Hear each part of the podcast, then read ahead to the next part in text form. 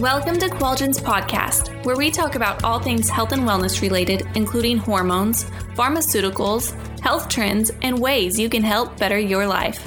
Hi, everyone. Thank you for taking time out of your day to listen in. Today, I am joined by Dr. Michael Ambrose, a board certified medical doctor and chiropractor who specializes in bioidentical hormone replacement therapy and hormone optimization for men and women, peptide therapy, as well as medical weight loss. Dr. Ambrose, thank you so much for joining me today. Absolutely. Thanks for having me. I am happy to have you here. So, what is your background in medicine and what made you decide to get more into the integrative medicine field? Yeah, so I have kind of a different path, path than most medical doctors. I actually went to chiropractic school. And about halfway through chiropractic school, I realized that I wanted to become a medical doctor because, you know, being a chiropractor is very limited in how you can help patients. So I ultimately I worked for a year and a half as a chiropractor, then decided to go back to medical school and I decided to do a, a, residency in internal medicine, which led me to starting my career as an internal medicine doctor in a hospital and, and also working in the hospital as a hospitalist. But I just wasn't satisfied with the way patients, you know, had outcomes. They're throwing medicine at patients and people weren't getting better. You know, it, it just wasn't very satisfying. So I ultimately came back into a middle ground between chiropractic and internal medicine and got into more of a functional medicine, nutritional approach, and also hormone replacement therapy. And I've found that, you know, hormone replacement therapy is probably the biggest factor that helps patients feel better and gets them, you know, more satisfied with medicine in general. So that's how yeah. I ended up here. You've really done it all. yeah, absolutely. Oh man, I know. I feel like we've seen more and more chiropractic offices that have kind of moved into this, you know, almost like a med spa type of yes. deal. It's um, the best of both worlds, in my opinion. Yeah, absolutely. You know, some of that is a, is a business model that that works for them, but I think as a chiropractor, you're always trying to look for different things that can help patients as well. When it comes to hormone replacement therapy, I know that there are so many different hormones that need to be looked at to be completely balanced. So, what hormones are your primary focus when someone comes in with symptoms of a hormone imbalance? Yeah, so for most of my similar but varies depending if you're if it's a man or a woman. But for women, for example, I'll check uh, all three of the estrogen hormones. So there's a lot of doctors don't even realize this, but there's actually three types of estrogen. There's estrone or E1, E2, which is also estradiol, or E3, mm-hmm. which is estriol. I'll also check progesterone and testosterone. Um, and then I'll also check DHEA, which is a precursor to some of the sex hormones. And I'll also check cortisol and thyroid. And in some of my patients, I'll check, you know, growth hormone and ILGF1, which is insulin like growth factor one, depending upon what symptoms they're having. And in, in men, I typically will check testosterone free and total and also their estrogen level and obviously thyroid and cortisol as well. So I feel like testosterone is the main hormone that everyone wants to look at and talk about. And so many people don't realize how much it can control. Can you give a breakdown on testosterone, what it controls, and what symptoms can look like for women and women and or men if they have low testosterone? Yeah, so men, it's easy. You know, if, mm-hmm. if they're having fatigue issues, uh, mental fogginess, uh, aging of the brain, you know, feeling like they're just not their old self, Mm-hmm. A lot of times they'll have erectile dysfunction or lack of libido. You know, those are the predominant symptoms that I see in men, low testosterone. And for women, most of my patients, you know, are perimenopausal or in their late 30s, early 40s, something like that. There's really three different pathways, predominantly two, that they can you know, go into menopause. So we always define menopause as being one year without menses, which is usually around 51, you know, plus or minus age group, something like that. But women can have symptoms of perimenopause 10, 15, even 20 years earlier. Oh, wow. And the predominant sex hormones for women are obviously estrogen, progesterone, and testosterone. Mm-hmm. But most patients will actually drop their testosterone first. So they'll have very similar symptoms to men, you know, I hear mental fogginess a lot or mental clarity issues, even trouble sleeping or insomnia, although that could mm-hmm. also be a progesterone deficiency problem. But libido, sex drive, fatigue, weight gain, those are all symptoms of low testosterone. So a lot of patients, female patients in their 30s and early 40s, sometimes will need some testosterone to help minimize those symptoms.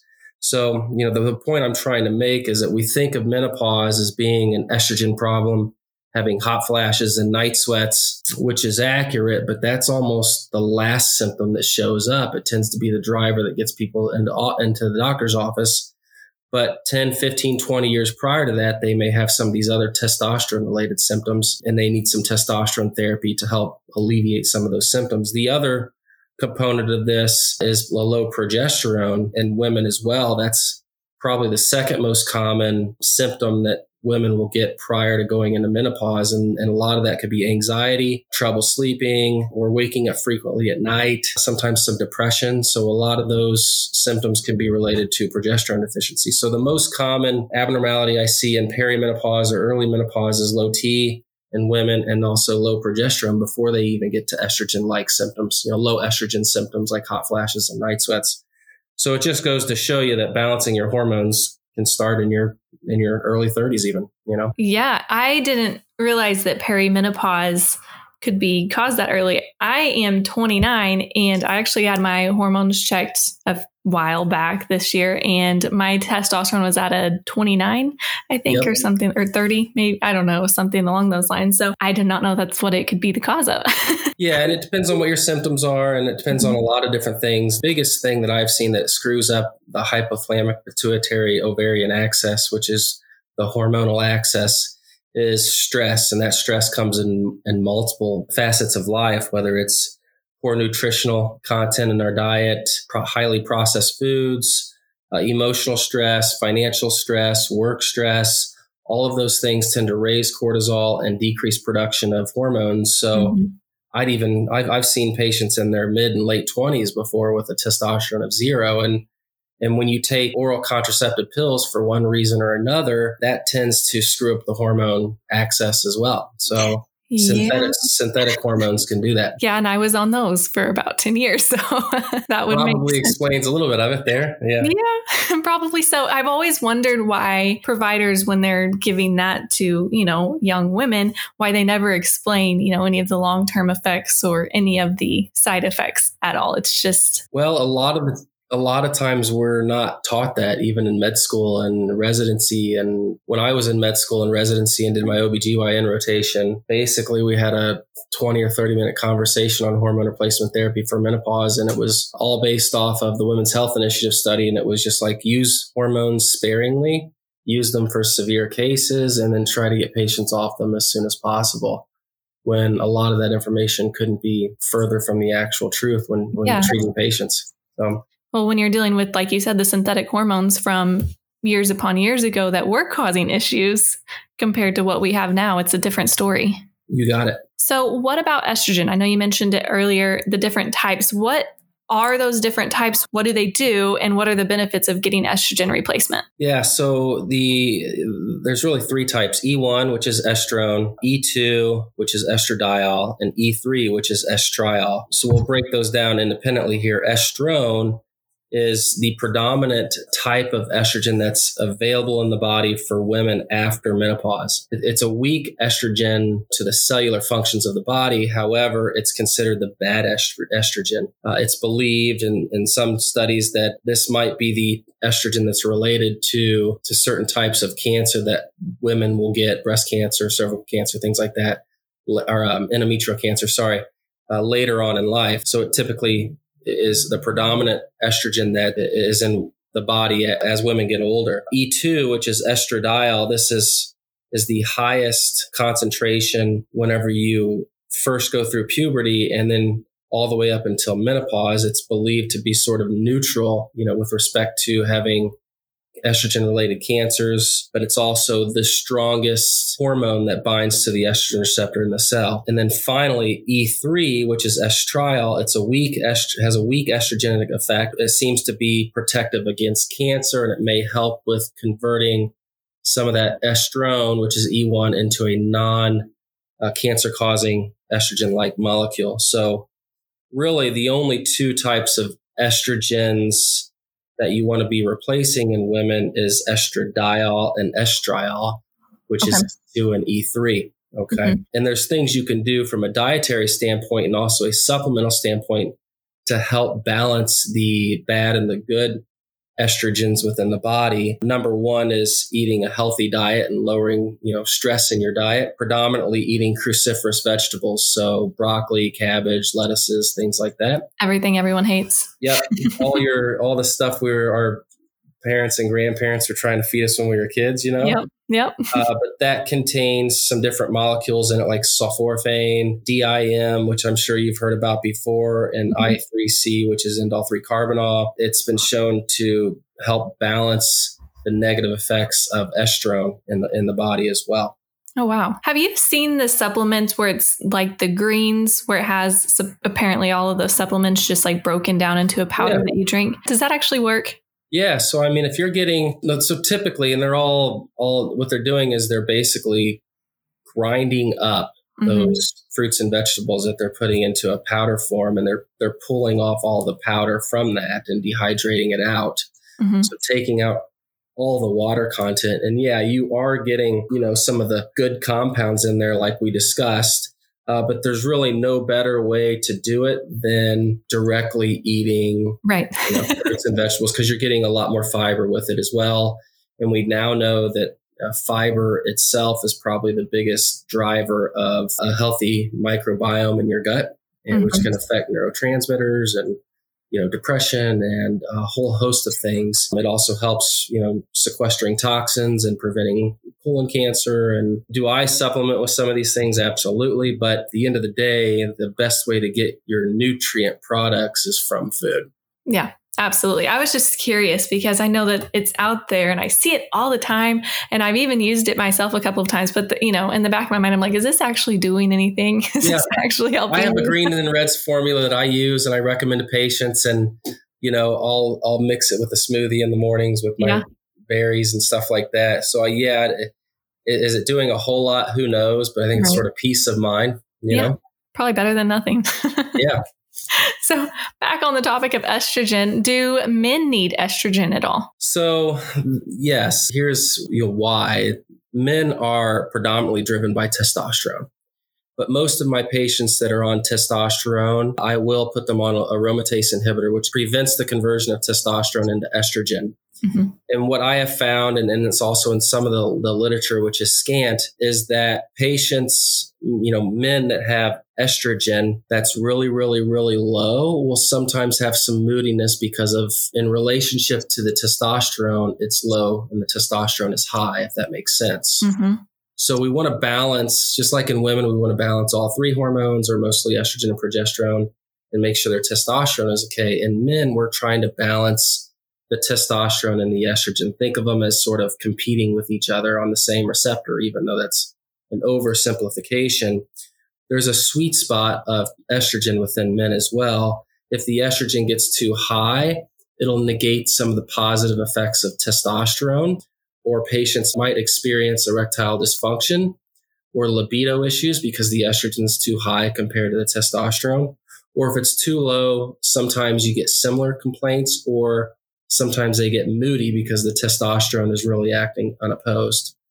But uh, there's some evidence and some early literature that supports if the estrogen level is too high, it might be a risk for developing prostate issues. You know, BPH. I don't know that there's a link to cancer yet, uh, mm-hmm. uh, but you want to make sure that that estrogen is in that sweet spot for men. So, what happens if it's way too low? What can you do to supplement that?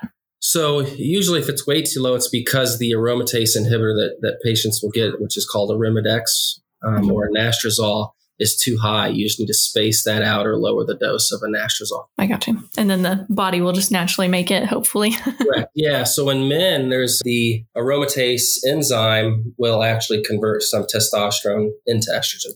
Oh, okay. What is the purpose of progesterone and what can symptoms look like if someone's progesterone levels are imbalanced? Yeah, so predominantly with women, that's what we're looking at. You know, this mm-hmm. is a fairly common phenomenon as well. And I see this in younger patients that aren't, younger female patients that aren't in menopause yet. In the normal cycling female, the progesterone is, is there to help prepare the lining for pregnancy. And then also the drop in progesterone along with the estrogen drop will also, you know, trigger menses in women there's actually a higher concentration of progesterone receptors in the brain than anywhere else in the body.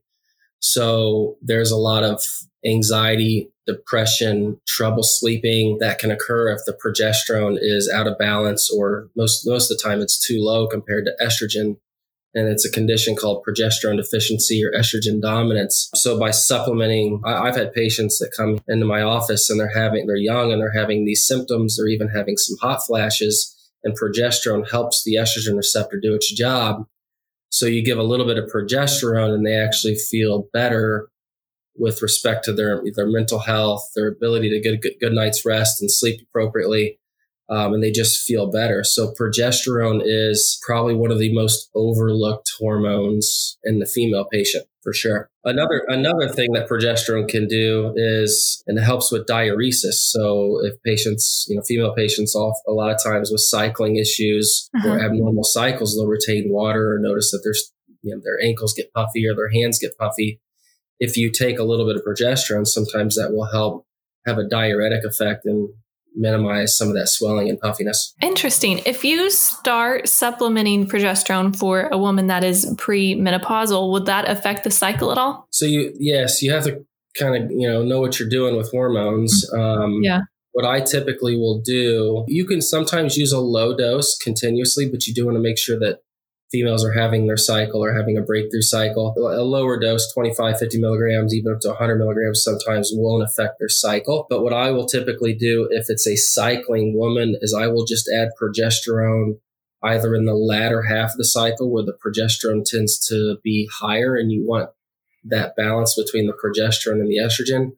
Or mm-hmm. you can do it between like day 7, 10, up to 28, something like that. It just kind of depends on each individual patient right. and communicating with them, making sure they're having a cycle at least every few months or cycling it uh, where their progesterone would be the highest in their cycle naturally. And then they stop it and take a holiday, have their cycle, and then go back on the progesterone. That makes sense. Again, why it's so important to find a doctor who wants to listen to you and wants to help. You, you, yeah, you got that correct. That's for sure. So, what are the thyroid related hormones and how important are they to keep balanced? Yeah, so I check my thyroid profile on every single patient, and that includes total T3 and T4.